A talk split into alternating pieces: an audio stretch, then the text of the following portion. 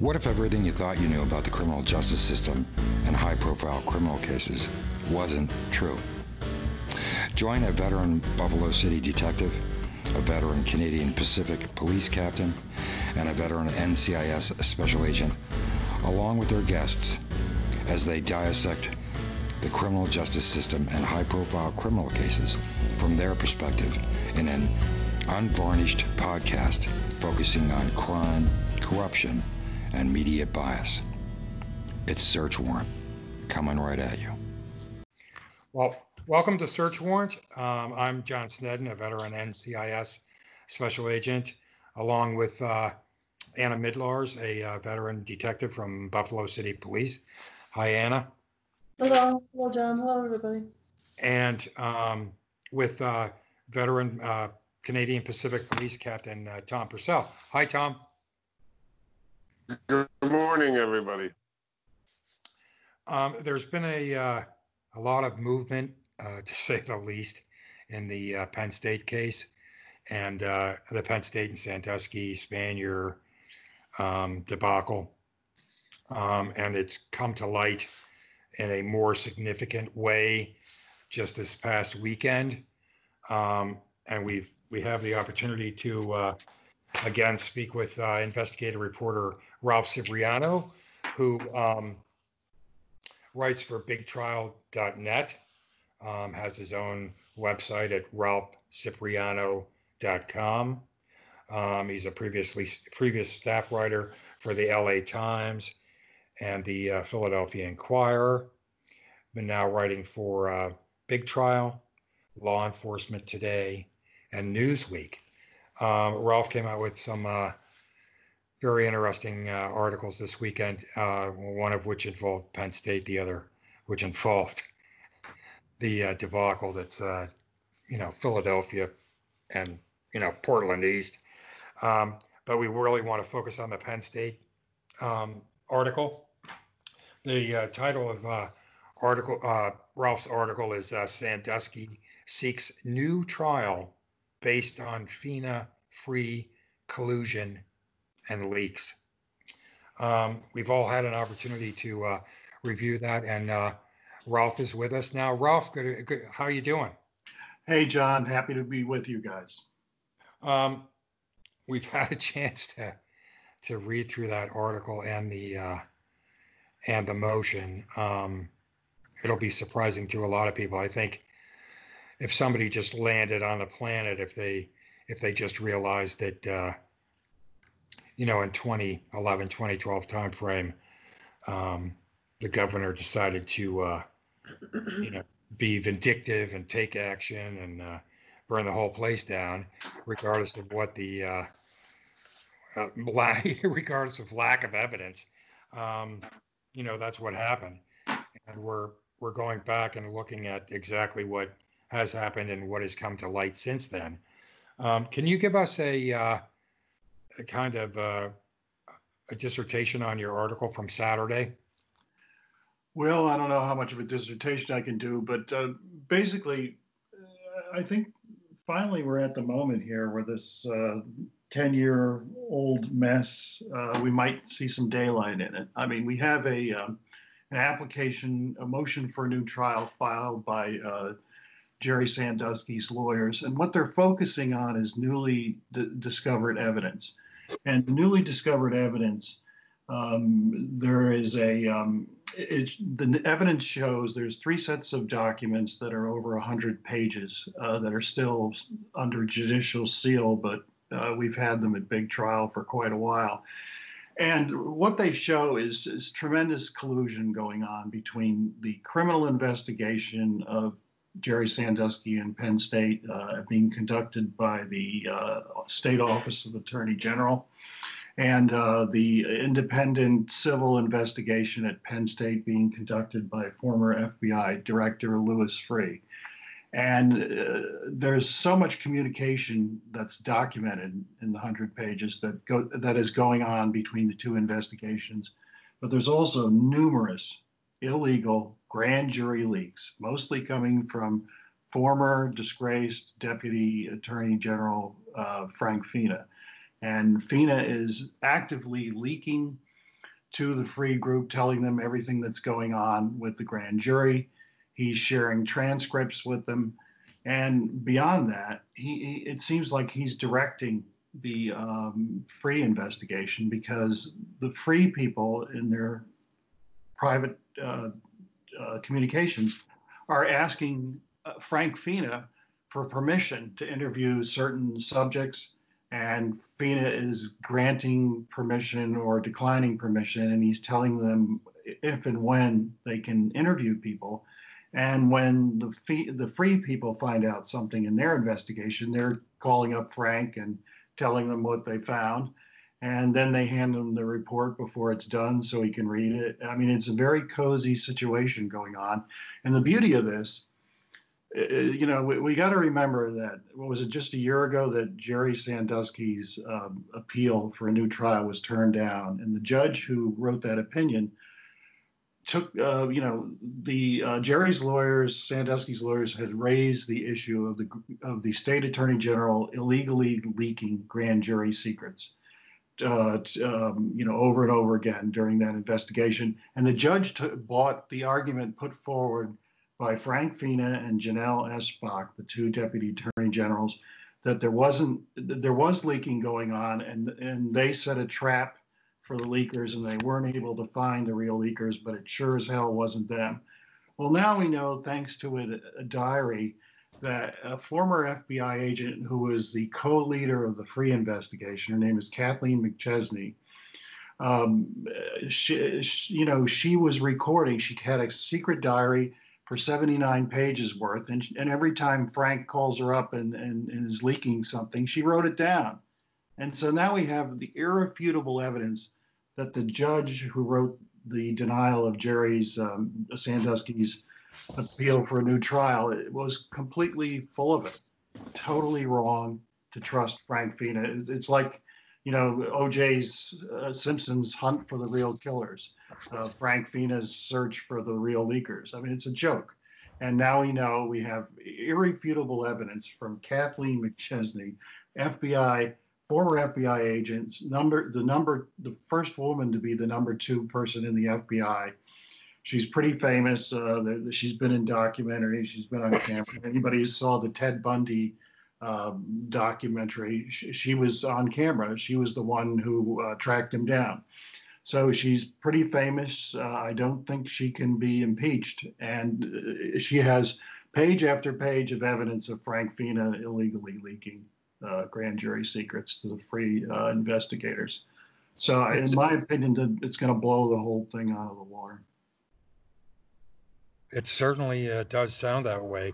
The uh, for somebody to do that, it sounds like they uh, were under the impression that they were operating under impunity, that they had uh, protection from anybody, everybody that's involved in that investigation.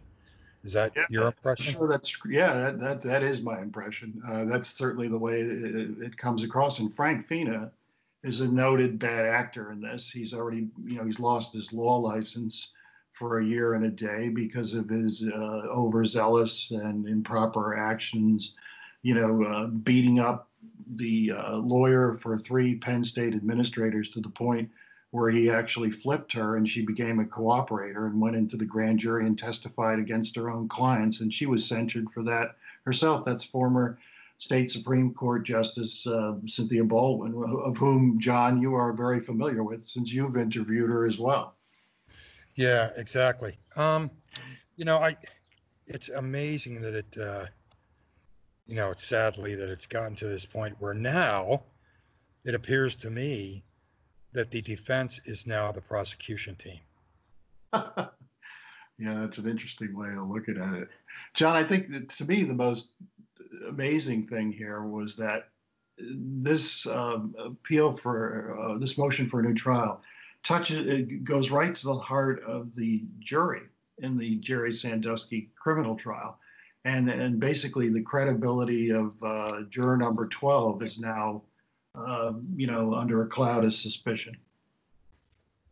Yes, I had a, occasion to read her interview, and I can tell you that, uh, and I think uh, Tom and Anna have as well, but the first thing that is striking is that there's no indication in the preface that uh, Freeh ever, or Freeh's group of private investigators um, ever actually reached out to her first. Uh, in reading through the entire thing, almost almost uh, certainly in my mind looks like uh, she reached out to them as a uh, exceptionally disgruntled employee because her Yeah. focus was on her focus during the course of that interview was uh, trying to uh, you know bring to light things that uh, she felt were uh, you know problems on her personal level Right. Now, we got to set this up a little bit. So here's the issue, gang. We've got a juror, a prospective juror in the uh, Jerry Sandusky criminal criminal trial, who happens to be a professor at Penn State. And uh, the uh, at at trial, Jerry Sandusky's defense uh, trial lawyer was named uh, Joe Amendola.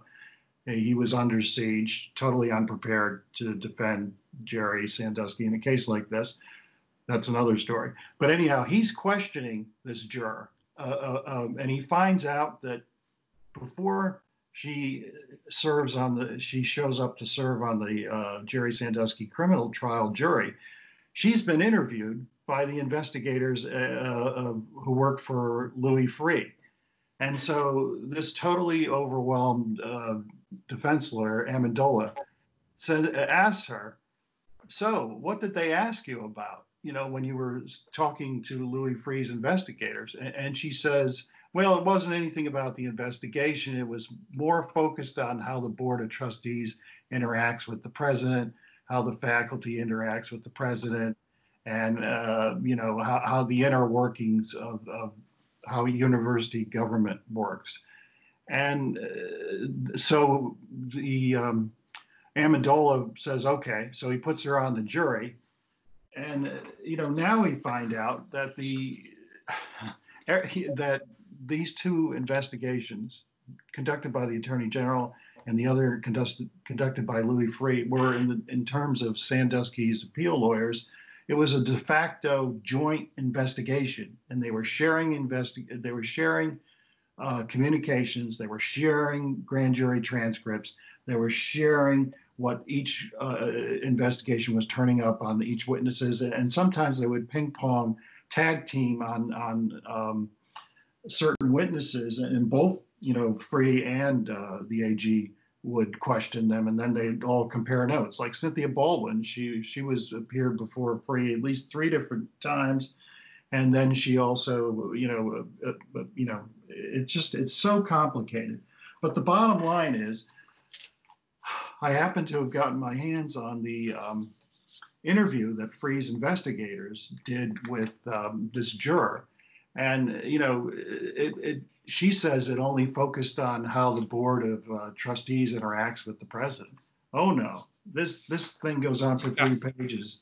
And Yeah. in here, the, what really happened is this juror reveals herself as A, a disgruntled employee who's upset because her husband didn't get tenure. Then she's upset because she didn't get tenure. Then she's upset because she wasn't properly recognized for her contributions. And she has a lot of opinions. Uh, she thinks that the uh, Penn State uh, trustees are always covering things up. They just kick the issue down the road. Uh, she says PSU culture can best be described as people who do not want to resolve issues and want to avoid confrontations. She thinks uh, Graham Spanier, she's critical of his personality. He's, he's very controlling and definite. She feels that Curley and Schultz are responsible for the scandal. That's Tim Curley and uh, Gary Schultz. And she does not, um, she thinks, she senses Curley and Schultz treated it, the whole Sandusky investigation, quote, the Penn State way. And we're just moving on and we're hoping it would all fade away. and that- she's she's basing that on uh, the articles she read in the CTT. Yes, he's an avid reader of the Center County Times. So this is a person with, you know, a disgruntled employee at Penn State. She's um, got definite opinions on the, the investigation and, and who's responsible. And this is somebody that the defense, you know, had they been properly notified, that this woman, you know, what she really said to uh, Louis Freeh's investigators, they wouldn't have put her on the jury ever. They would have booted her off in 10 seconds, and they state that in the motion for a new trial. But the, the, the irony of this is that, you know, while poor Joe Amendola is uh, the jury's Sandusky's trial lawyer is questioning this juror, hey, what did you tell Louis Freeh's investigators when they met with you? Frank Fina is sitting over at the prosecution table, and uh, I would think it's a very safe bet that he probably had the transcript of what this woman said to the right. uh, Louis Freeh's guys, and he knows what was said, and he knows all about her, and he's sitting there quietly, not saying a word. So this is the basis of the uh, motion for a new trial by Sandusky's lawyers. They're basically saying, you know, Venus sat silent during the questioning of this juror and uh, he didn't disclose that they were running a joint investigation and he you know was sharing all kinds of communications and transcripts and grand jury secrets with louis freeh's investigators and they were sharing everything they had with him and asking him who they could interview and who they couldn't interview and when they could interview this person and when they couldn't. Uh, he sits there silently and this is a bad actor certifiable now uh, you know who's already been found to be totally overzealous and, and you know constitutional rights mean nothing to frank fina this is beyond question at this point in this uh, saga so you know what sandusky's lawyers are asking the judge to do is convene an evident, evidentiary hearing where frank Fina would be hauled in and asked to explain himself along with louis Freeh and the uh, Jonelle Eshbach and the other investigators in the Attorney General's office. And uh, Louis Freeh's team would be brought in. Kathleen McChesney would be questioned about her diary. And we'd get it all out on the table. What the hell was really what the hell was really going on here? Yeah, well, I, I think right off the bat, uh, you know, you've got two things going. Well, one thing. I mean, I've never had a, uh, and I I don't know if uh, Tom and uh, Tom and Anna can speak to this too, but I've never had a joint investigation with a private entity. Um, the other thing is is that the uh, the private entity is pushing their um, the only power that they had that Freeh's private investigation had was to say that uh, you know, the, the interviewees were at risk of losing their jobs, which uh, which is a is a heinous uh, way to acquire it. I mean, you know, if you're working both sides of the of the house there, and to use that against the individuals that you in, interview, and then be able to turn that over to a law enforcement entity that should not be working in conjunction with a private entity I mean, uh, to say nothing of the fact that uh, evidently the uh, you know constitutional rights mean absolutely nothing to anybody that uh, works at the attorney general's office, and at very least worked on this case. Um, I mean, have you got Anna, Tom? Have either one of you uh, worked with a private entity and shared information like this? Absolutely not. Never. That, that wouldn't be allowed. Well, uh, I got to tell you, when we started learning about what this abomination was all about as far as the justice system, I was first of all very curious about where, where was the um, the board of trustees coming from? Why were they behaving this way? And it, it didn't come to light just till recently that their real agenda was they were afraid of losing their jobs. That's what really made it kind of scary. Is that it was all balancing on, on their careers and not the truth. And now that we're starting to bring up things like collusion between Louis Freeh, who is definitely a nightmare, his name alone is a nightmare, but collusion between uh, his balance or his group of investigators along with the attorney general's office. I've never heard of anything like that. And I'm sure either none of you people or any of our podcast listeners have heard of anything like that. So this this comedy of board of trustees behavior along with let's just do whatever we can to get this sacrificial limb, lamb taken care of. This is the worst behavior until you finally think about, well, why is the judicial system of Pennsylvania behaving this way? Uh, when I've been scratching my head again when we hear why the the judge decided so avidly we are not going to have another trial. We're not going to get cut this guy any slack. This is this thing is what should movies be made out of for God's sakes. It just almost when I heard the name Louis Freed that connected with uh, Richard Pearl and find out what a, an abomination that was. I don't want to get off on this subject right now, but good lord, this is just a, a full comedy of errors. And you know, Ralph, I really thank God for you that, that you're really staying on this thing because this information was not being made public in too many other avenues, you know. So I'm really glad kind of uh, that we have crusade, you. Tom. Well, I think, uh, you know, I, I mean, just to address this, and I wanted to do so earlier. I mean, you know, if it wasn't for the fact, those of us in the law enforcement community that have been yet uh, gotten uh, dragged over the, uh, you know, coals every five minutes, um, don't really have anywhere to go to tell the real story, with the exception of uh, Ralph, who has done an awesome job on that, um, not only with his uh, Penn State Sandusky Spanier circumstance, but also, you know, in the uh, general Philadelphia area where uh, law enforcement is, uh, is really under attack. And the, the really big thing here, here is that you've got, um, you know, an attorney general's office that is uh, clearly acting like a political arm of, of uh, government, not an investigative arm. Um, when you start colluding with a private entity to come to a predetermined conclusion and fail to uh, adhere to any constitutional rights and can't recall, uh, you know, uh, having any documentation available to um, provide the court with the uh, all the information that it needs. Um, clearly, there's exculpatory information that hasn't been released that uh, later on down the road we'll find out that that more is.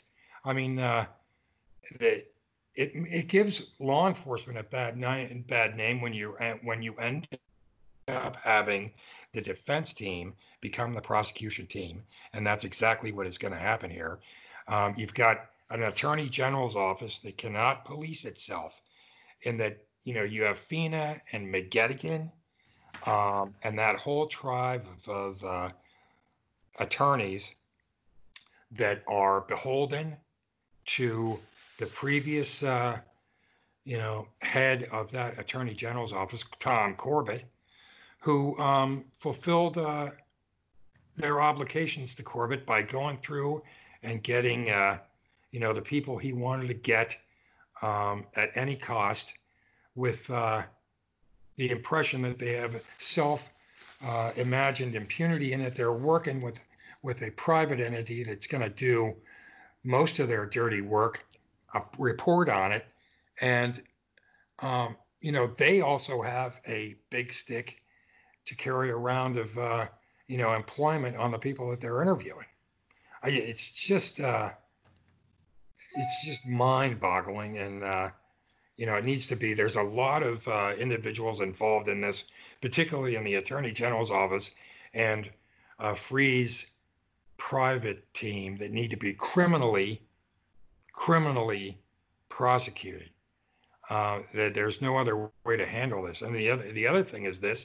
The the other thing is this. This adds fuel to the fire of what Freeh attempted to do with Spanier and uh, Spanier's uh, intent to uh, go after Freeh, uh, you know, for the uh, defamation, because clearly all this was bullshit.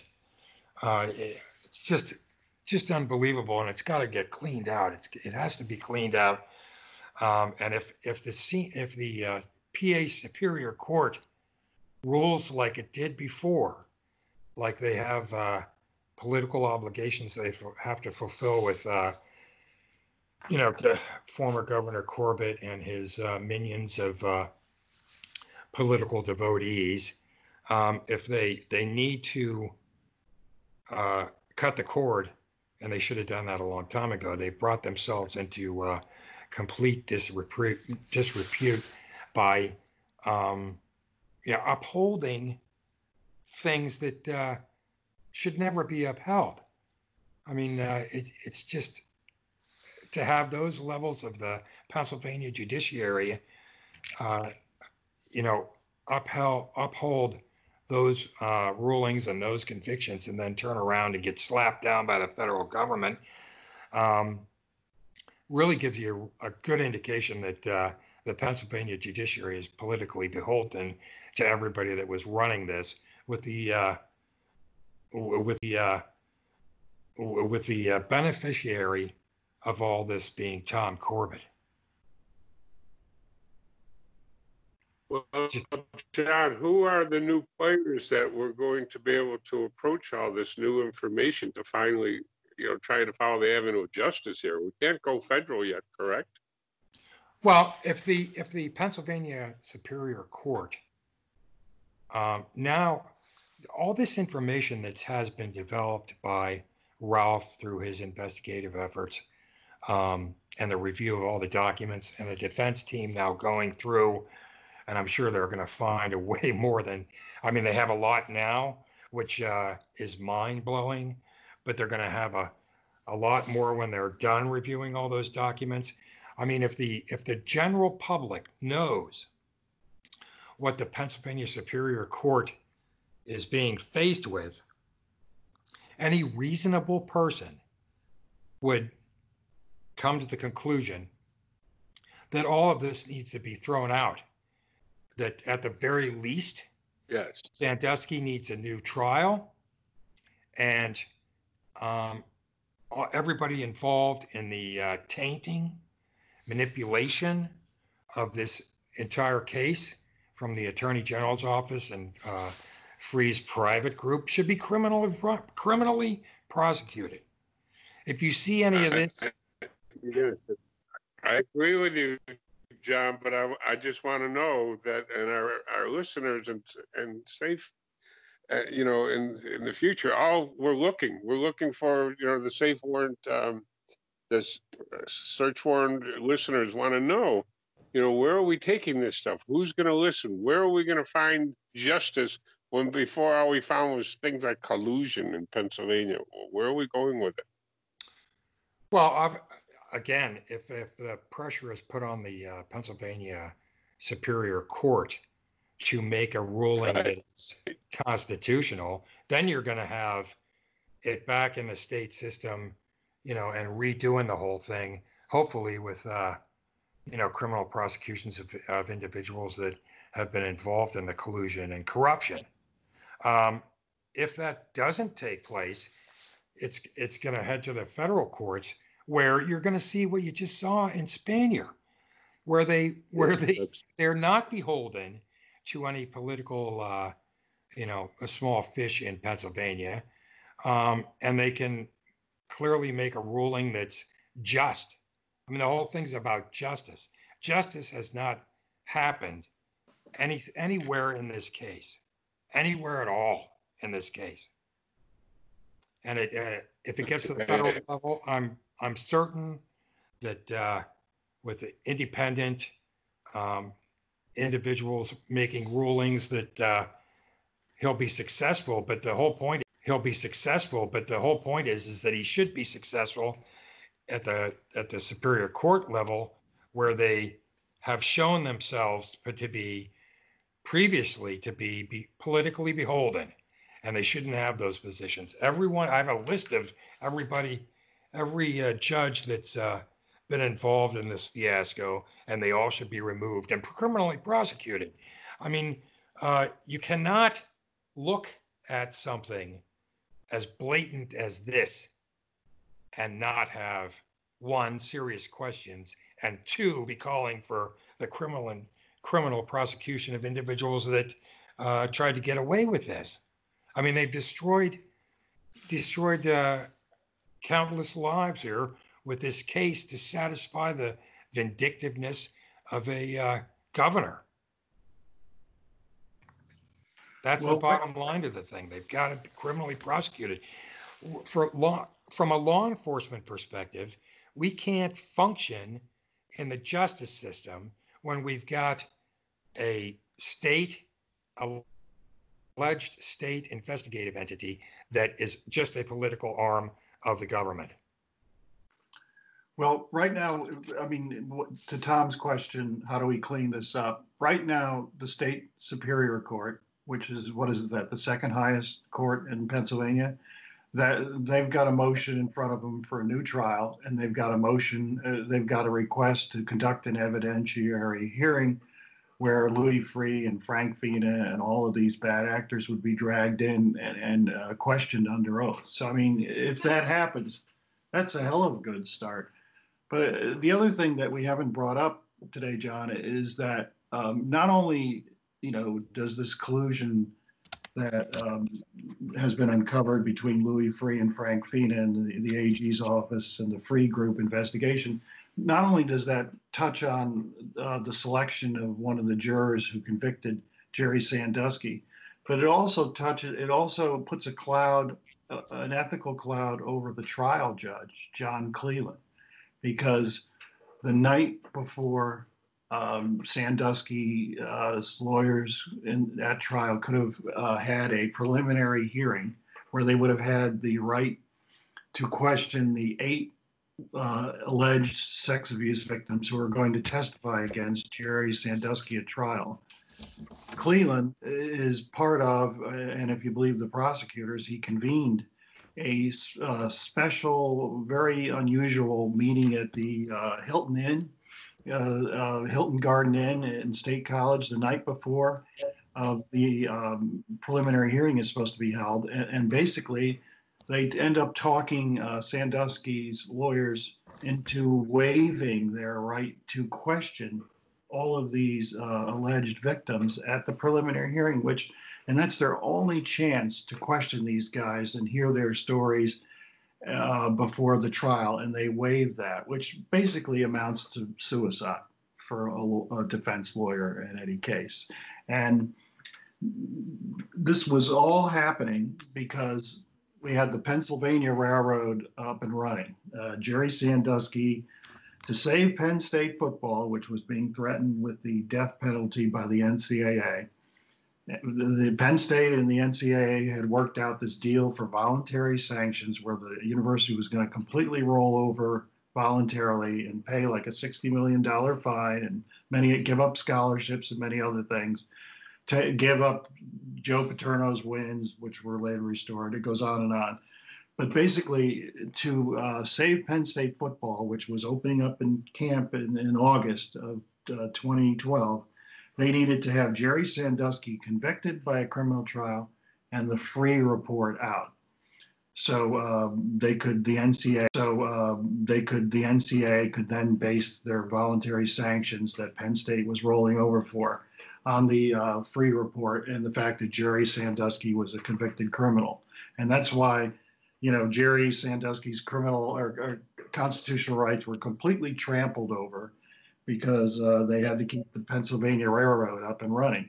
And the collusion that existed between Louis Freeh's investigators and Frank Fina and his attorney general's criminal investigation, apparently it was widespread that everybody knew that no matter what the defense tried to do, Judge Cleland wasn't going to delay Jerry Sandusky's trial. I mean, you had Jerry Sandusky's defense lawyers go in there the week or two before trial and say, we, we, we want to resign as his trial lawyers because there's just no way we can defend him. We're not ready for trial. And the judge denied the motion. They came in earlier and asked for a two month extension. He denied that. They came in and said, you know, we just got hit with 12,000 pages of discovery. We haven't even had time to read it. And the judge said, who cares? we're going ahead with the trial date. Well, remember when we were talking about uh, FBI agent, former FBI agent Kathleen McChesney's um, diary? Well, in her diary, she mentions that uh, you know her investigators have been talking to uh, Frank Fina, their old, their best friend over at the Attorney General's office, and, and, and other people in the AG's office. And they've been told that the trial judge, John Cleland, is going to hold fast and firm on that trial date. He's not moving it. Now, how does McChesney, working over at the Freeh group, know this? You know, is the trial Yeah. judge calling her up?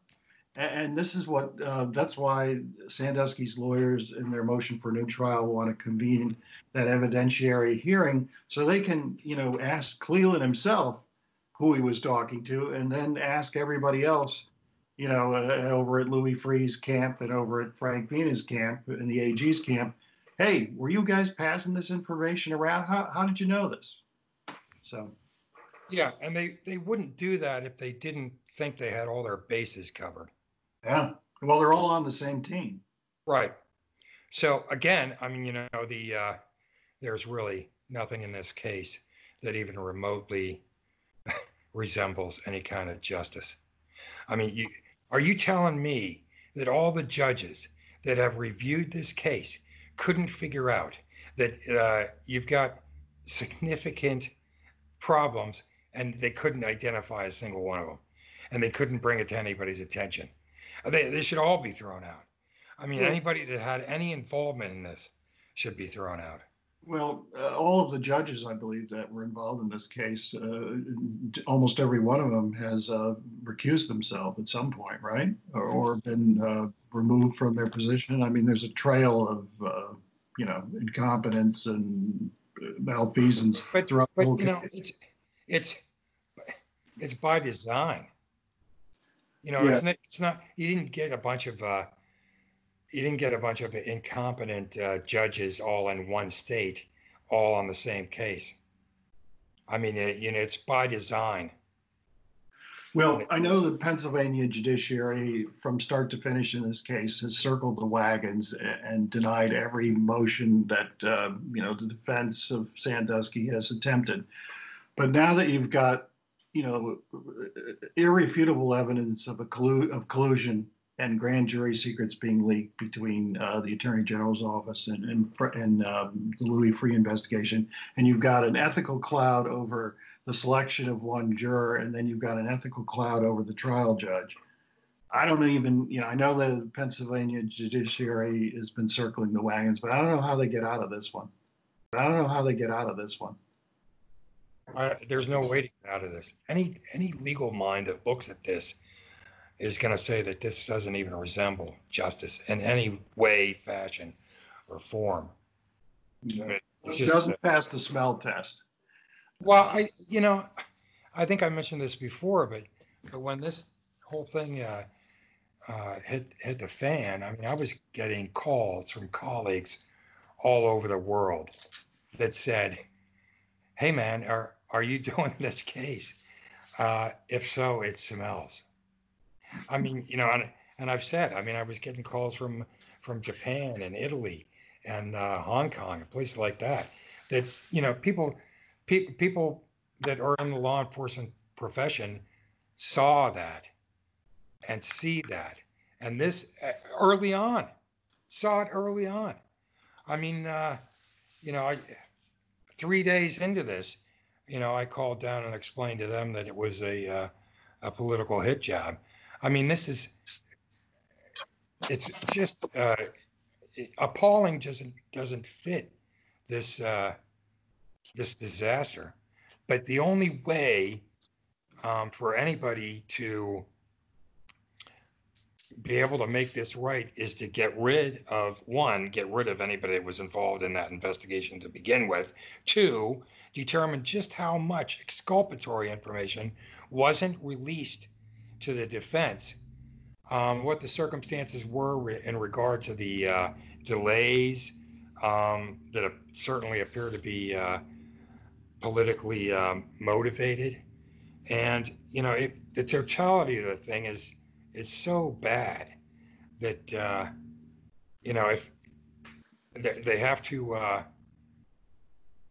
at the very least again um, you know have a new trial and criminally prosecute those that were involved in this extreme miscarriage of justice. I, I, I I don't know anybody else that has heard of anything that's this drastic, drastic, that goes all the way to the uh, not only your uh, your your investigators in the attorney general's office that uh, are that's horrible, but the uh, the prosecutors and then the judges. I mean, you just you, if you have all that, you know you're going to get uh, you know you're going to get your desired outcome, regardless of whether or not justice is served or or not, and that's what uh, Corbett obviously was counting on. I mean, he had he had everybody in that attorney general's office because he ran it for so long that all of his people were in there. You know, and as governor, he could uh, he could manipulate whatever he wanted to on that case. You know, a lot of those people have not uh, not fared very well, and certainly the, uh, the people that are were initiating that need to be held accountable for something significant like this. Tom, you were talking about uh, Louis Freeh's checkered past. Um, I know you didn't want to get sidetracked uh, with the Richard Jewell story or all, but I was just wondering if you could briefly, um, you know, tell us a little bit about Louis Freeh's background. Uh, Louis Freeh, as far as I'm concerned, was wasn't any different than, than these. Uh, this this FBI agency has just always been a very colorful and scary organization. It hasn't gotten any better. I mean, um, Freeh was behind the the Richard Jewell disaster, and you know we know that he got cleared up, but so what? I mean, he died soon after that. What they put them that, that poor guy through, I wonder if any of us would have survived it. Yeah, But, uh, they, they yeah. made a movie about him. Maybe they'll be making a sequel about Jerry Sandusky when we finally get done, right? Hope so. Well, I would think that it wouldn't be a bad idea if even us or even you, Ralph, because you are so potent and possible and you know strong with your your information. You're you're an incredible investigator, and and maybe we can get as lucky as get the right side of Hollywood, which isn't a very big. I'll, thing, I'll call Clint Eastwood and see if he, he'll, he'll buy this one. you know.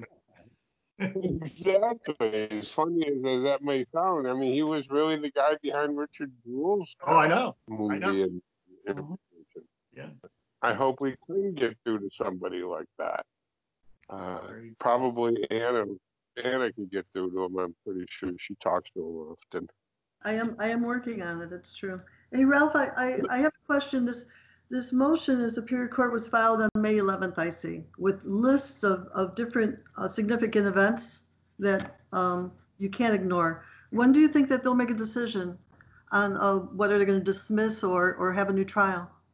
Wow, I, I have no clue. Um, I, I have been trying to get uh, Sandusky's lawyers this morning to ask them that question and, and some other questions, but no, I have no clue on that. Um I mean, I, I just hope Jerry's still alive uh, Yeah, if he does get a new trial. I mean, this is just, I don't know anybody who could survive through. I mean, Tom, you were talking about what Richard Jewell went through. Um, you know, if Sandusky is indeed uh, innocent here, it's it's it's right in that category.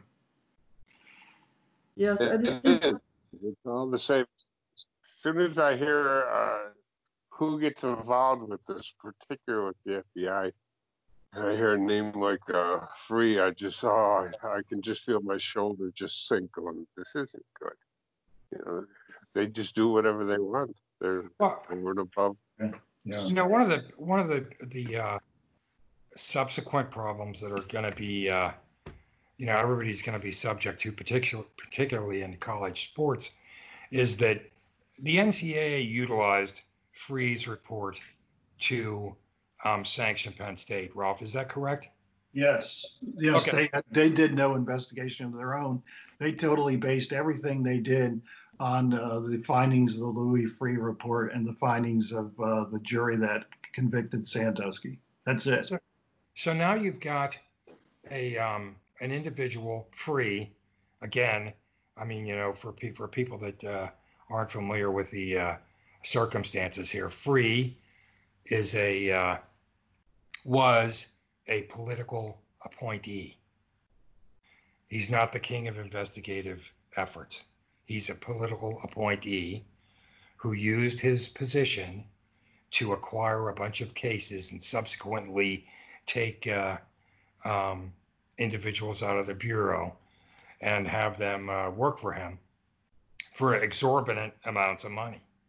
Um, but he himself is just a political appointee and now a disgruntled or a uh, discredited former political appointee who has uh, has a trail of uh, investigative disasters behind him now, and clearly, I think we spoke about it before that his intent uh, with this Penn State circumstance, and I think there's documentation to back this up that has been uh, gleaned from the review of all the uh, Freeh documents that his intent was to acquire this, you know, position as the uh, contract investigator for the NCAA. But now you find yourself in a position clearly, clearly, that the NCAA ha- hired Freeh, who is the, at the tippy top of collusion and corruption as as the NCAA uh, independent uh, investigative entity, which is a joke. Um, I mean, how many people are going to suffer as a result of that if they don't get rid of him? They need to get rid of him gonna immediately. happen. You know, Another question I have is, uh, the Judge Cleveland. Now, was he, was he driven by the ADA's office or was he driven by the, the private investigators? Who, why did he expedite this judge, this, uh, these judge, what am I trying to say here? This, um, uh, what a, what did Cleveland do? He just pushed the, the case as quickly, expedited it as quickly as he could, and nothing really got, the truth didn't get brought out. Who pushed that? Why did Cleveland do that? Well, that, I think that's why they want to have an evidentiary hearing and put him on the stand and ask him. Because uh, it certainly is a good question. I mean, Sandusky's indicted, what was it, November of 2011? And Right. by, by July, he's sitting in jail, uh, convicted. You know, he's been tried and Right. convicted. I mean, that is, that's a fast moving uh, criminal justice system. Ralph, also But did the NCAA, I'm sorry, go on. did the NCAA push the judge into doing that? Or did the judge push it because he was protecting, uh, protecting the NCAA? It's very hard to tell why this Judge Cleveland did what he did. It's, it's just mind blowing. Maybe he's a big Penn State football fan and didn't want to see the death pen- penalty hit the uh, Nittany Lions. I mean, you know, again, he'd have to be put under oath and ask that question. Uh, But Tom, you're right. It's a great question. You know, I, I'll tell you what the real question is. If you see a circumstance like this and you're a judge, and uh, your forefront in your mind is justice, are you going to do any of that? Any of that? Any that he, anything that he did? If justice is forefront in your mind, is he going to take the actions that he did? No. No. Right. I mean, it, it's You politically, politically motivated. It's politically motivated. It's a time frame uh, where, um, you know, the individual that instigated this whole thing um, can uh, uh, satisfy his political goals and also still be able to uh, allegedly say that he saved some uh, athletic events. Unbelievable. Yeah, One thing should have nothing to do with the other. Right. Sports should have nothing to do with justice at all. Well, Did you Yeah. have a question, Anna? Well, um, I was wondering about the Judge McClellan again, uh, this off-the-record meeting that he had. Uh, that's totally improper. Yeah, How did, sure how did he get, aw- how did he get away with that? And is he still, is he still a judge? He is still a judge. Uh, as a matter of fact, he's been brought in. Uh, you know, we have a district attorney in Philadelphia, Larry Krasner, who's a complete disaster. And uh, he's been, uh, Judge Cleland has been brought in as a special master to investigate uh, um, Krasner's handling of the appeal in the uh, Mumia uh, Abu Jamal case, where um, police officer Danny Faulkner was murdered, and there's appeals going on. Krasner's trying to get a new trial for Mumia, and the widow of the police officer has sued, uh, trying to get Krasner disqualified as a prosecutor because, as um, John Snedden has noted, he's not a prosecutor; he's a defense lawyer. So yeah, so Cleland is still active, and he hasn't answered any questions. But um, you know, I'm I'm just the timing of this thing, and this is, was one one. I mean, Anna, you've alluded to that, and, and Tom, you too. Uh, the the timing of the of this whole thing, you know, you got this is a good thing that the um, motion for a new trial lays out because you've got Sandusky indicted in November of 2011 by uh, on June 22nd, 2012. So that's uh, nine months there. He's found guilty. On July, in July, the Freeh reports issued uh, on July 12th. Two week, less than two weeks later, uh, the NCAA president uh, Mark Emmert and uh, Penn State president Rodney Erickson announced the uh, sanctions that they've agreed to. And then less than two weeks later, you've got the Penn State football team under new coach Bill O'Brien gathering at the practice field at University Park for the official start of training camp. And September 1st, they play their first football game at Beaver Stadium. Uh, of course, they lost uh, to Ohio University. But I, I'm just saying, this is how why you know this is the Pennsylvania train railroad running. Uh, you, you you know June he's uh, Sandusky's convicted. July the Freeh reports issued. Uh, a couple weeks later, you've got the sanctions uh, agreement between Penn State and the NCAA. And then two weeks after that, you've got the football team uh, that spared the death penalty. So, I mean, that that's as clear as can be what's really going on here. Ralph, has anyone else written about this other than you? Is there any other newspapers? This is huge. This is huge. Yeah. Well, uh, let's just say I'm, you know, the, the mainstream media, you talk about conspiracies, they, they've all had a meeting of the minds and, they've decided they're not going to ever take a second look at, at the Penn State mess because a- any look at it would show, you know, journalistic malpractice out the wazoo. I mean, nobody's going to touch this. So the Pretty soon it's gonna be hard for them to ignore it, I would think. Well, if it gets a new trial, they can't ignore that. But uh, yeah, you know, but then then they'll write that he didn't deserve it. So it's just um, you know, as we see in the national, you know, media, everything is so partisan these days with the press. The press is the lowest rated institution, you know, in terms of respect in the country, and they've earned it. And so, um, yeah, they're not exactly uh, covering themselves with glory here. Well, in, in addition to the, uh, the law enforcement community or the, uh, law enforcement entity that was involved in this, the Pennsylvania Attorney General's office, which, you know, has embarrassed themselves, uh, by, you know, taking the, by, you know, taking the political road as opposed to the road to justice. Um, not only did that obviously contribute significantly to this with the prosecutors, but you also have the media is to blame by a large part in that, you know, we don't have the watchdogs. If we had the investigative watchdogs um, that we need to have, this thing would have been, you know, immediately surfaced as a giant political hit job. But, Yep. but they were, you know, asleep at the switch or wasn't, you know, uh, they're all political now. Well, this was all political, it, and it's still going on. I mean, just uh, mind uh, again, mind-boggling. I I do have I have a question though. Let's say that you're a judge in Pennsylvania that have had, has had the uh, opportunity to um, take your political obliga- obligations and you know make rulings based on those political obligations.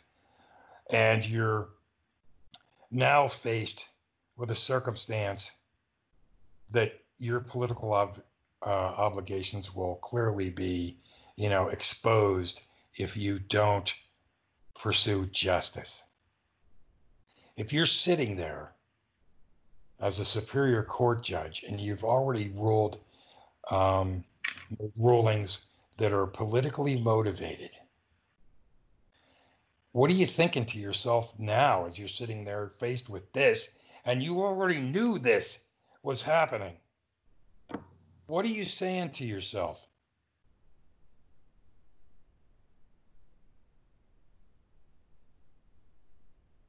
Now, how are they going to get out of that? I don't see any way out. Not, not if you've got a- an ethical cloud over the selection of a juror and you've got Frank Fina's sitting on all kinds of information and not saying a word. And you've got the trial judge questions about him. I don't see how you get out of this one. How do you even rule? How do you even rule with with uh, justice in your mind? The fourth, the the uh, highest thought in your mind being the fulfillment of justice. How do you even rule on anything on this case when you when you realize that the prosecutors that were running this case were involved in collusion and corruption. I mean, how would you do that? I mean, you know, uh, they should have uh, immediately said, "Whoa, hey, wait a minute. This is uh, this is all messed up. We've got a prosecutor that uh, clearly has been involved in collusion with a private entity and corruption in regard to all aspects of this case. We can't even rule on it. I mean, you know, you've got to shoot it back and say, "Hey, unscrew this this prosecutorial misconduct." And John, how much did this uh, private entity make on this uh, report? Was it eight million dollars, right, Ralph? Eight million. Eight point three million. That's how much Louis Freeh was paid for this uh, magnificent report. It's quite a motivation to uh, give them the report that they wanted. Yeah, it's a mess. John, you asked what other um, uh, newly discovered evidence might be out there, and, and I got to tell you, this is a, another mess that uh, I think we're going to be getting into shortly uh, with this motion for a new trial because you have all of the so, so-called source materials for the re- Freeh report, all of the uh, information that was used to write the Freeh report thousands of pages of, of documents, and these are still under judicial seal. And you've got all of the interviews that the Freeh group did. That's thousands of more pages, and that is all confidential. Well, I think if Jerry's uh, Sandusky's lawyers uh, can start going through those documents, and I have a hunch that that's going to happen shortly, there's just all kinds of information that's going to come out. And, you've got, John, as you know, the Board of Trustees at Penn State has been uh, managing a very successful cover up several years running here, where, um, you know, uh, they want to keep all of this secret under seal. And uh, in that pile of confidential documents that um, Sandusky's lawyers are now trying, asking the Superior Court to gain access to, you know, you've got the John. We haven't discussed this, but there's the insurance case where Oh, right, right. Penn, Penn State, you know, we had 36 alleged victims of Jerry Sandusky line up uh, at the trial to get paid. Okay, and uh, Penn State made a concerted decision that they weren't going to investigate any of these claims. They weren't. Uh, they weren't going to do the most elementary things. John John did something very elementary he ran the 36 names of these guys through the police uh, rec- computer and found that a, third of them had criminal records. I mean, none of these stories were ever vetted. And in the insurance case, it involves Penn State paid out $118 million to these 36 uh, ragtag group of very suspect individuals who are now all multimillionaires, by the way. Um, well, Penn State's own insurance carrier was so upset over the crazy way Penn State, you know, just totally uh, against all fiduciary duties or whatever and, and rational thought. Uh, you know, they were just writing multi-million dollar checks to anybody who showed up and said, "Hey, Jerry, uh, you know, Jerry abused me in the shower. Okay, here's five million dollars. Hey, Jerry not only abused me in the shower, but he abused me at this hotel okay, you get $6 million. I mean, they were just handed out money. This is the easiest cash you could ever find. And uh, so the uh, Penn State's own insurance carrier sues them and they go to court. And in this case, there was just mountains of exculpatory information. For instance, Karen Peetz, the president of the board at one point, they put her on the witness stand and they ask her, hey, what'd you think of the Freeh report? And she basically says it was a pile of crap. She says, we asked for facts, they gave us opinions and editorials, and, and she didn't believe stuff they said. She thought everything was suspect. So then they start asking her, well, gee, why haven't you or any of the other trustees started talking about all of the problems with the Freeh report? It cost eight million bucks. And she says, well, we all made a decision that we weren't going to criticize the Freeh report uh, publicly because we didn't think that was a positive thing to do that would in any way benefit the university. So there you have, under oath, the president of the board of trustees basically admitting that she had entered into a conspiracy to cover up all of their um, alleged problems with the Freeh report. So you've got that one conspiracy. And then you've got, on the other hand, the trustees deciding we're not, you know, hear no evil, see no evil. We're not going to investigate any of these stories of the 36 victims. We're just going to hand out cash to everybody who shows up with a shyster lawyer. We're just going to pay them cash. And that's what they did. And in the insurance case, which by the way was settled confidentially by that same Penn State Board of Trustees, who knows how much that cost them, and they sealed all the records. Well, those are all in thousands of pages are in the so-called Freeh source materials for the Freeh report that Sandusky's lawyers are suing to get access to.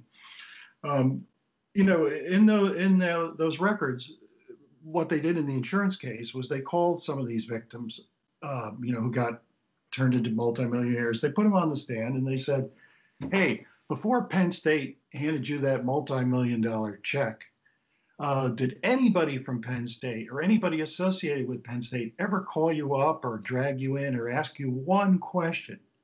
And you know what the repeated answer was? No. I w- they weren't asked one question before they got paid millions.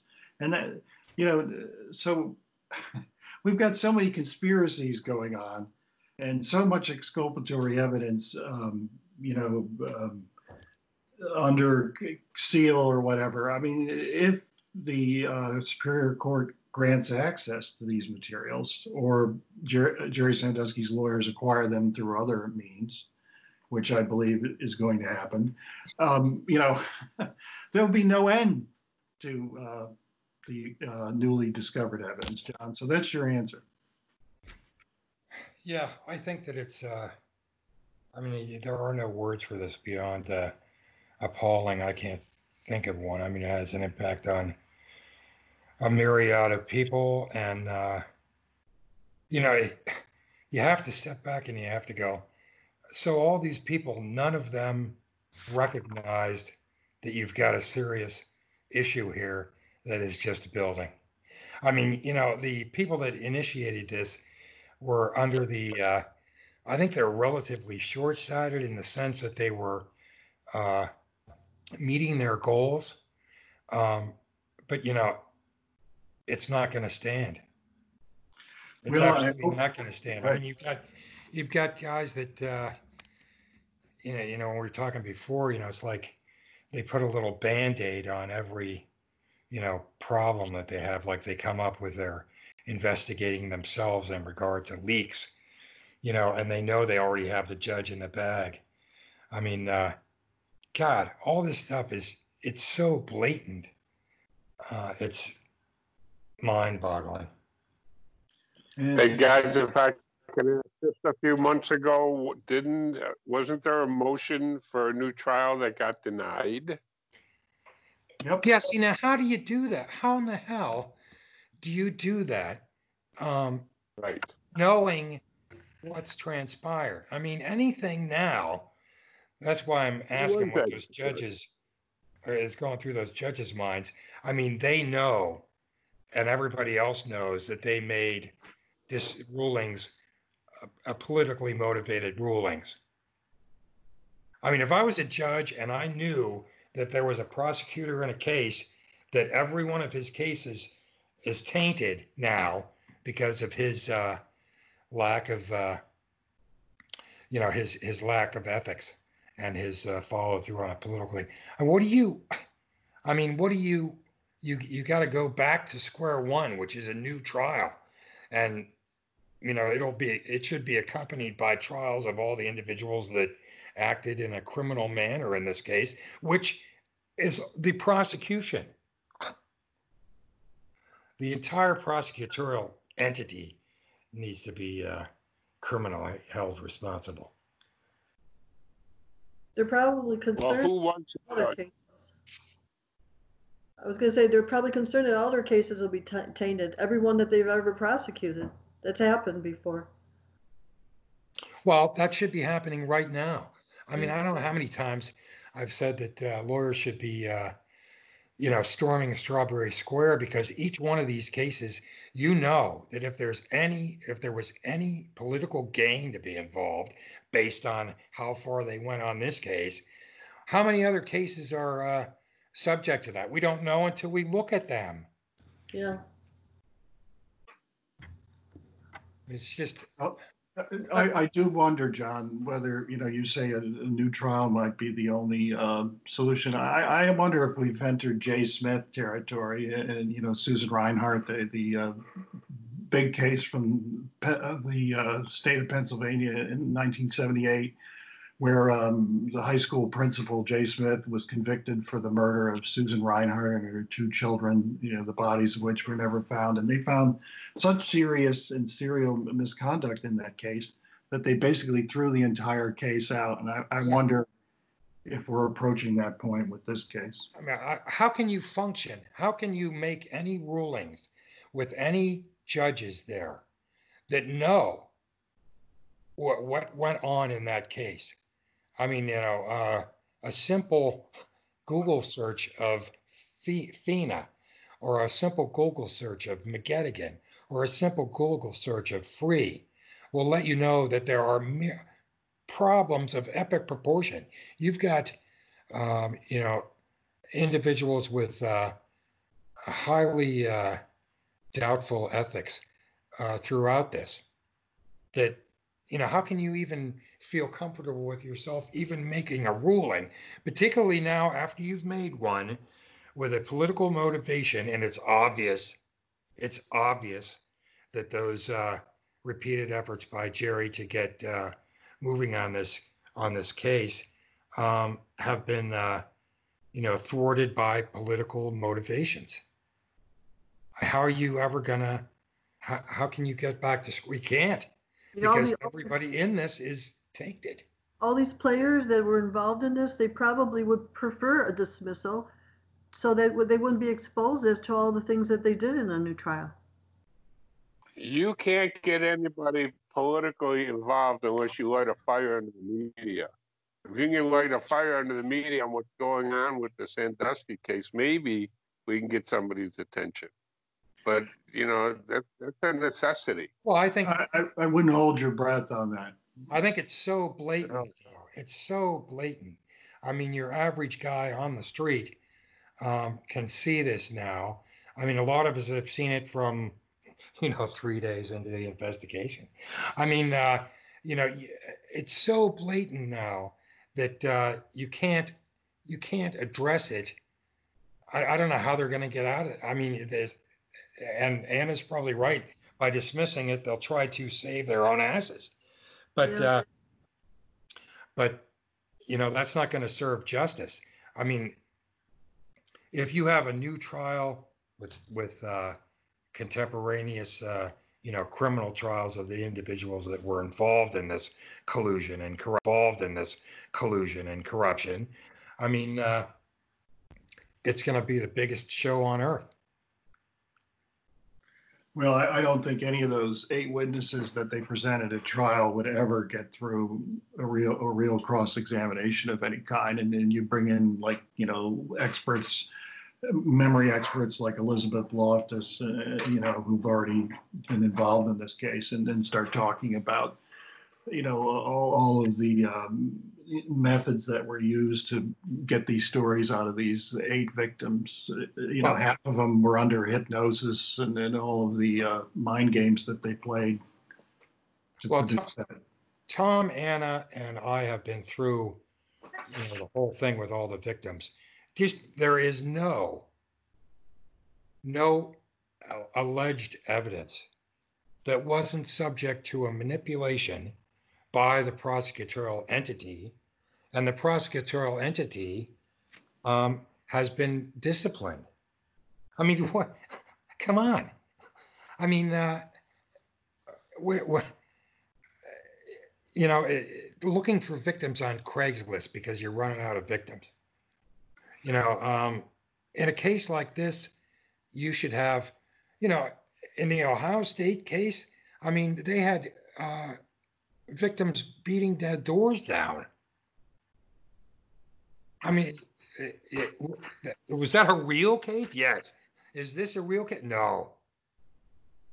No, well, they, we know they had to beat the bushes for their, to find the quote unquote victims. And, you know, they had Sara Ganim acting as their press agent and putting out public notices and, you know, alerting all the uh, plaintiffs' lawyers in the Commonwealth that there was millions to be had. I mean, you know, it's just, you- you're right, John. They usually line up at the door. You don't have to hunt them down or create them. Well, right, but the you know the big the big umbrella is here. You already have a prosecutor that you know has been uh, disciplined for just a you know a, a incredibly small percentage of what actually happened. Yeah, that would have never happened. That would have never happened if it wasn't for one angry citizen, a, a Penn State mom who was convinced that uh, nobody told her the truth about what happened at Penn State, who went to the disciplinary board Right, and filed a complaint against Frank Fina. If she hadn't done that, it, then he would have never been brought to justice on what he if- did with Cynthia Baldwin. Yeah, but if you're a judge and you know that that's in the works, the guy's in front of a disciplinary uh, board when he should actually be, and hopefully will be soon, in front of uh, a criminal prosecution. I mean, how? I- Again, I mean, how can you even ju- How can you even rule on anything that came out of that case? Well, you I mean, know, And you're right, they're not going to get around Frank Fina because, you know, when they turned down uh, Sandusky's appeal for a new trial, they bought into Frank Fina's credibility, you know, and said, oh, yeah, we believe Frank when he told us he didn't leak any grand jury secrets and he set a trap for the real leakers and he couldn't find them. Uh, they bought into that. And now, you know, the evidence is piled rather high that you know, he's a bad actor. He doesn't even have a law license anymore.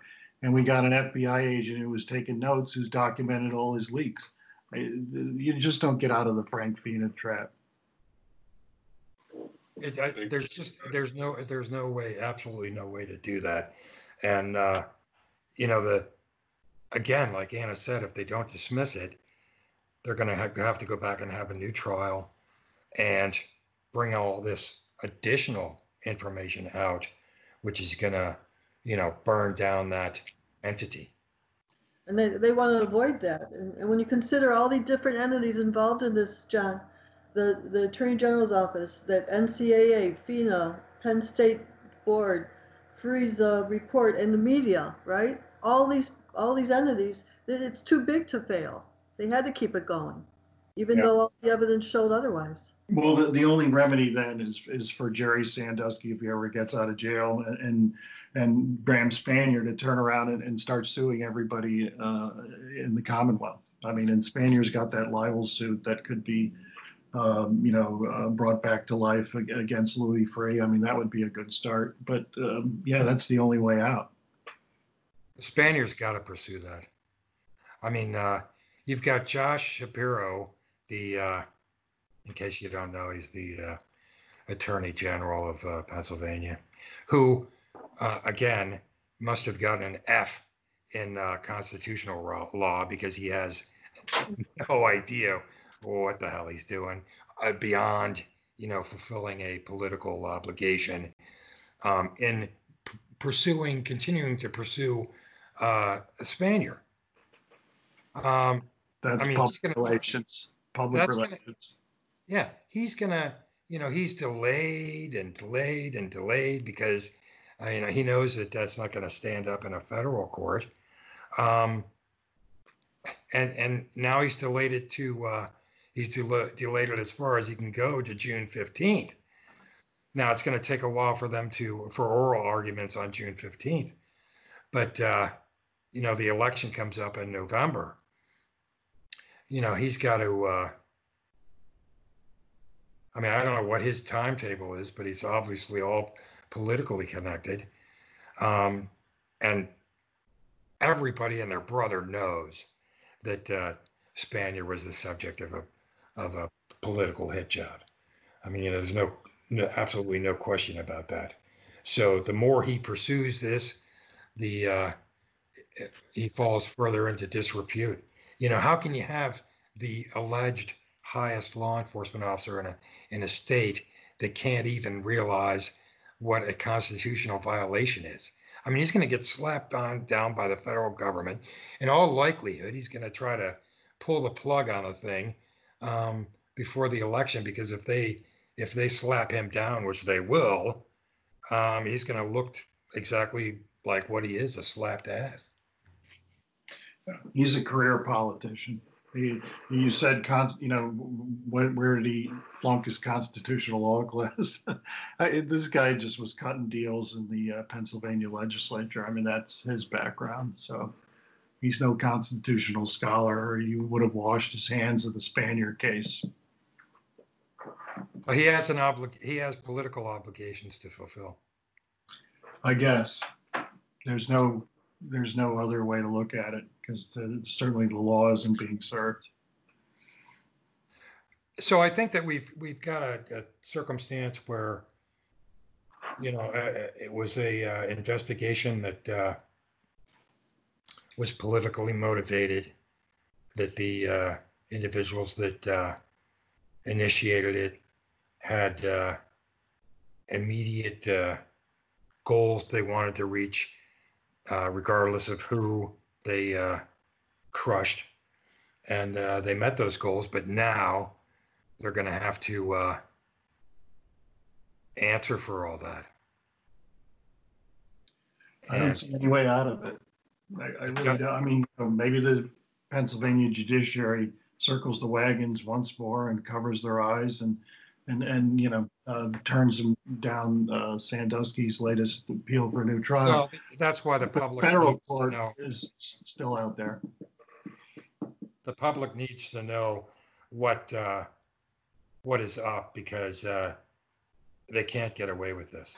I mean, uh, this can happen to anybody, and uh, who knows? It may have happened to other people.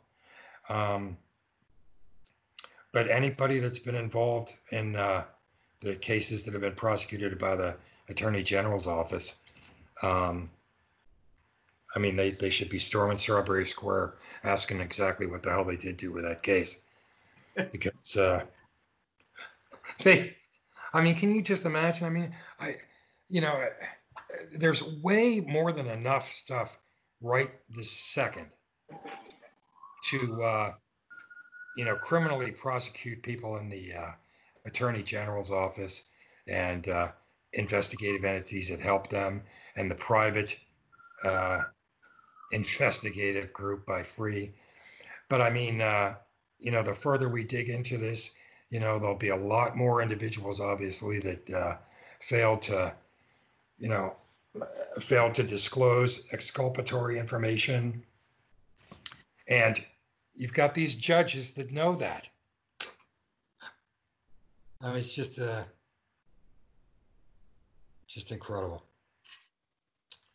The uh, now We have judges that know that now. The information is coming out, but do we have judges who will be brave enough to, to just not say, nope, sorry, no chance. You know, are, are they really going to listen? Are they really going to uh, go with the motion of, of a new trial? I mean, I'm still trying to figure out why the last one just got shut down and who was that judge that just shut that down to pass the motion, did not accept a new trial.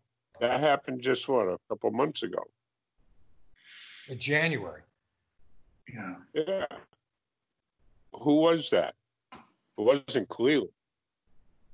No, Cleland was, uh, had recused himself because of his, uh, meeting, very highly irregular meeting at the, uh, Hilton Garden Inn. So no, he was out of the case. Who, who, yeah, we gotta look this up, but, uh, we'll get it. Just want to know who and why that it was shut down so easily. Not that it matters if we're going to be optimistic and get a new trial. That'd be the greatest thing ever. So let's get it going.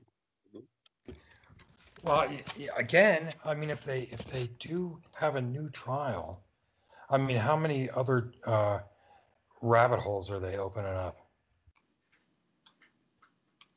Well, I don't know how the Board of Trustees at Penn State is, is managing to keep their cover up going. I mean, you know, they squashed that minority trustee report that looked at all of the holes in the free report. And they, they, you know, they've refused to discuss these issues and they've kept all the records under seal. And they, they went to court to keep uh, the, you know, minority group of trustees uh, from even seeing these documents that the rest of them had seen. So, I mean, we've got an organized cover up now in its 10th year, and I don't know how they continue to get away with it. I mean, maybe Well, that the former board president of the trustees is a, you know, former cocaine dealer. Maybe that has something to do with it. What do you think, John? Well, I think uh, Mark Dambly. I, I think that uh, Mark Dambly has uh, associates associations on that board that uh, you know if people knew anything about those associations, that their heads would explode. And I think uh, you know he also has obligations to other people to keep this uh, going on. But I, I, you know, it's hard to fathom the fact that you've got a guy again, Mark Dambly, who uh, it's been documented that he's been arrested and he has, uh, you know, specifically stated that he wasn't aware of that. I mean, I have no, I don't know of anyone that hasn't uh, spent time in has spent time in jail and then forgets it. You know, it's uh, it's and on tape and on on video, on a, with a TV station interviewing the guy. I mean, to, to say that you're not aware of the fact that you can't recall that you were in jail for for uh, a certain period of time. I mean, what is he in jail every day? So he really mixes it up or something with other times.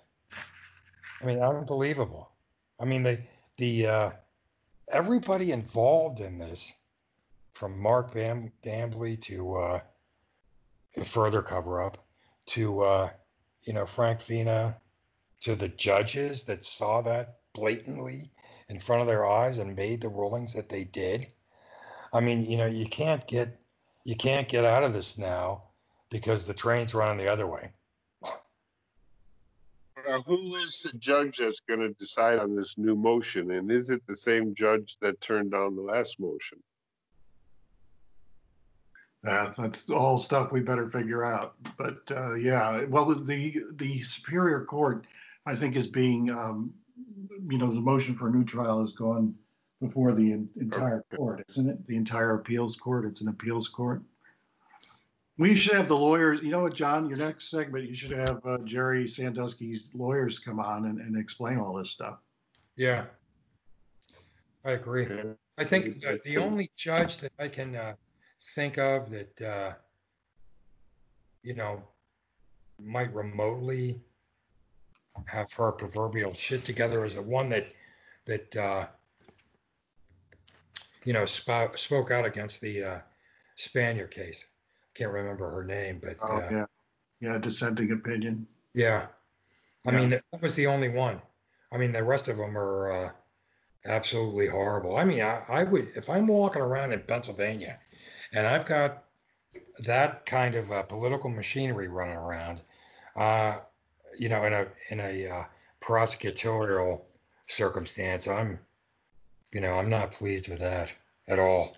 I mean, the people need to know though what is in the body of that motion, because um, none of these judges can get away with uh, making a ruling uh, contrary to justice, uh, all because they have done it all before, and this was going on at the same time when they made those rulings, and they knew it. Yeah. I mean, as as for uh, Mark Dambly, I mean, you know, I don't know how much longer we've got. There there are strong people on the uh, board back again. I see that uh, Anthony Lubrano is back on. Is that right? Did he get elected? I, I know he's running for. Yeah, he, he did get elected. Oh, So you know, he's got uh, he's got this firepower behind him of uh, everything now being not everything, not totally everything, but uh, you know, enough to hang all these people already out there in the uh, public domain. I mean, he's a you know, he's got a, they've got a uh, the alumni seven have a very strong position now, and uh, you know, the, the rest of the board headed by a uh, guy I can't remember, he was in jail. Um, I mean, that, that has all got to be, uh, you know, put in a simplistic message and sent out, you know. I mean, it's almost like, I don't know how many of you have seen, uh, you know, how to fix a drug scandal out of Massachusetts, but uh, I have, and I think Anna has too, haven't you? Yes, yeah. It's Yeah, a- so I mean, this is a uh, Yeah. this is uh, pr- prosecutorial misconduct. I mean, it's almost like Massachusetts had a conference call. Massachusetts prosecutorial entities had a conference call with Pennsylvania prosecutorial entities on how best to affect prosecutorial misconduct. I mean, you know, unbelievable. I mean, you know, it's you can take parts of that and you can plug it right into this case. Yeah, yeah. Anyway, it- Well, I, I had a quick question about um, McKenzie's uh, diary. Is it something that's already being held by by en- the lawyers, or is it going to go by way of BleachBit eventually? oh no, we, uh, I've got a copy. I, s- uh, I sent John a copy. Uh, the lawyers have a copy. Oh, Oh very good. no, it's, yeah, it's, uh, and, and I'll be happy to send you one. Okay, thank you. T- I'll, I'd love to get one. hey, the bottom line on that diary is is that you just you don't uh, document your uh, criminal acts without uh, Yeah. thinking that you have impunity based on everybody that's working with you. You know, I mean, do they have the foresight that all this shit is going to come to a head? I mean, uh, you you can't get away with. I mean, you know, it's almost like the. Uh, uh, last night I was thinking it's almost like the Keystone Cops trying to run a, you know, I mean, all of this is out there. You can see what they did. You can see what they did since day one. I don't think the Supreme Court could ignore that. I, I can't see Uh, Well, them. right now it's, it's before the Superior Court, but, um, yeah, I don't see how they can either. I, I really don't. I, I think it's a, it, you know, there's just no way out. Yeah. And Well, Let's hope that, that, I mean, well, they're not throwing these guys parades. I can tell you that much. I mean, uh, you know, there hasn't been a Tom Corbett, uh, you know, slayer of biggest pedophile on the on the planet, you know, parade, and uh, that McGettigan guy that tried to make uh, money off of his uh, alleged investigative prosecutorial ex- expertise drew 10 people to his meeting. I mean, come on. Ugh. Anyway, what a uh, incredible disaster that needs to be rectified, and people need to be held criminally accountable for their prosecutorial misconduct in this case.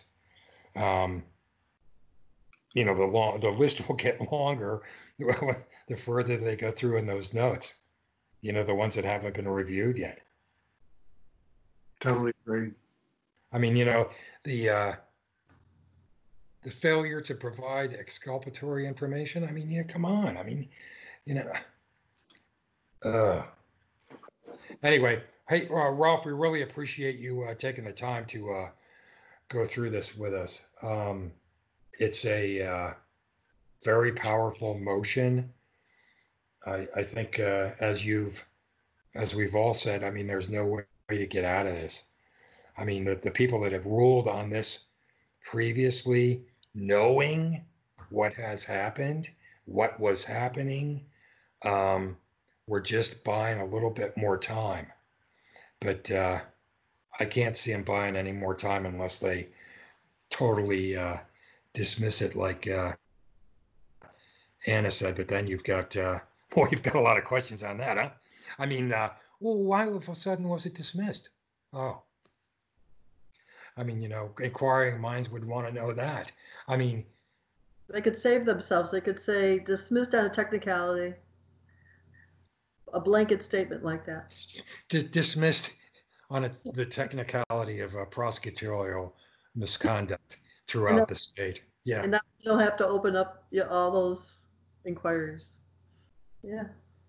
I mean, when you were ruling on on on things um, while uh, Fina was facing uh, disciplinary actions, did that ever bring ever come to mind that there might be a problem with this case?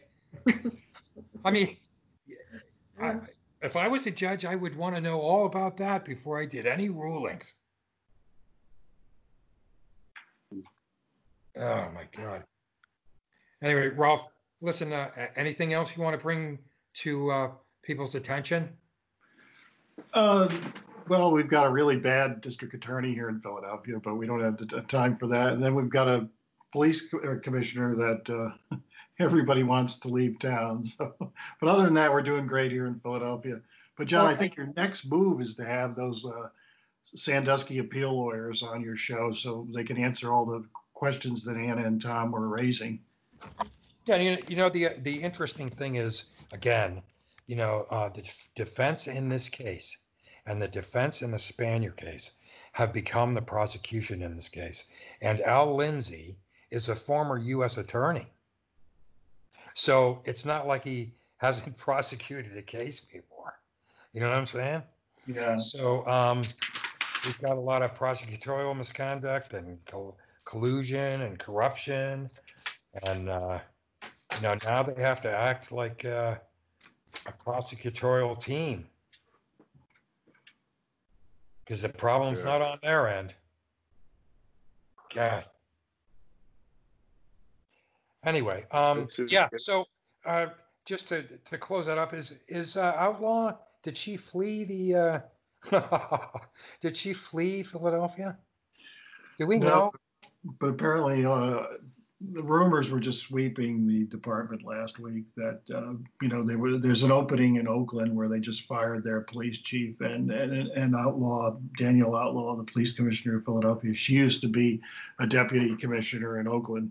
So the rumor mill had, you know, had her going back there. And, and, and what sparked this is, you know, we've got a police commissioner that, uh, nobody's seen for months. And uh, you know she, she's just sort of hiding in her office and even her supporters are saying hey you've got to be more visible. So that's what sparked the rumors. And then finally at the end of the rumor cycle the police department issued a uh, official statement that said uh, the police commissioner is still here. So that's that's how that wound up. Oh my God! Hey, can you uh, can you update us at all? Uh, I mean, even maybe Anna can update us on uh, Detective Jacobs. Anything? Yes, Detective Jacobs has a uh, new lawyer, um, George Bochetto, who is also handling the uh, uh, Maureen Faulkner uh, Mumia case, where they're trying to get um, Larry Krasner removed as a prosecutor in that infamous 40 year old cop killing case. And uh, George Bochetto is entered an appearance on behalf of uh, Derek Jacobs, uh, and he'll be representing him from here on in. Oh, thank you, God! Yeah. What an awesome, what an awesome guy. Yeah, and Bochetto is the former state boxing commissioner. He really um, is a, a pit bull. So uh, uh, no telling where this one goes. Yeah, well, I'm, I'm just uh, so anxious to see what happens with that and, uh, you know, all the cases that they've screwed up down there. It's unbelievable. Exactly. I mean, I, I, uh, I'm most anxious, obviously, to see, uh, how these judges can get themselves out of, uh, their hideous rulings in the past when they had complete knowledge of prosecutorial misconduct. And, uh, I can't wait to see Spanier, uh, take all of Freeh's money. Yeah, yeah. Oh, Thanks, John. Thanks, uh, Anna, and thanks, Tom, for hanging in there. Ra- Ralph, again, um, you have a website, it's ralphcipriano.com. John, that, Yes. Yep. Right. Uh, that's- uh, It's sort of a rogues gallery at this point where I've accumulated, you know, stories I've written about people like Larry Krasner. So, Yeah, yeah, well, it's not going to be found anywhere else. yeah, Um, so, uh, ralphcipriano.com and, uh, bigtrial.net, yes. bigtrial.net. And I see where your, uh, exposure has just, uh, gone through the roof on that.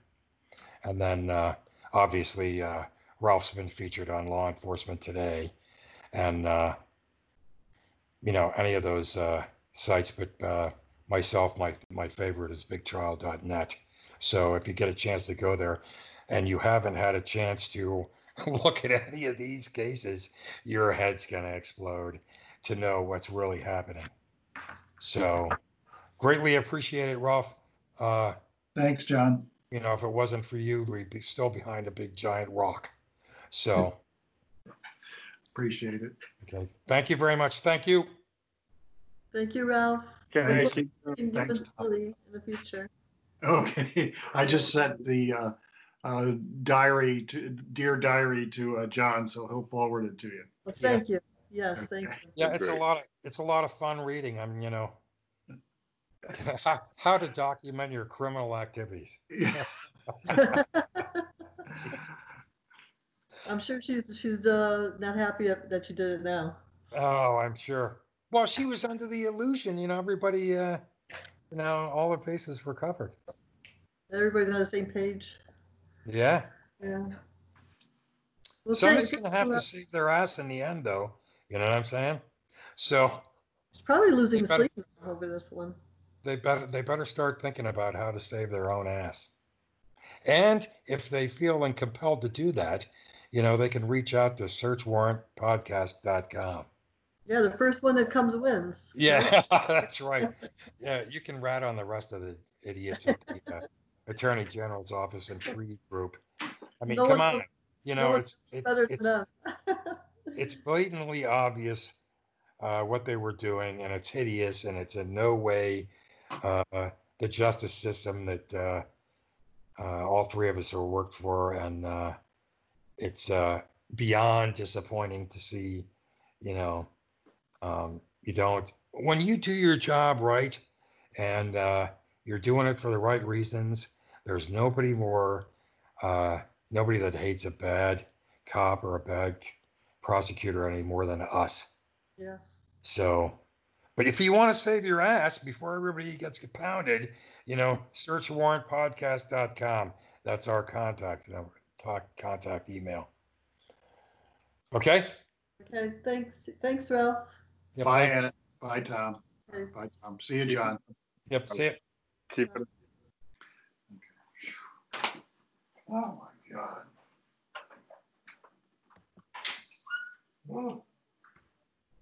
Okay.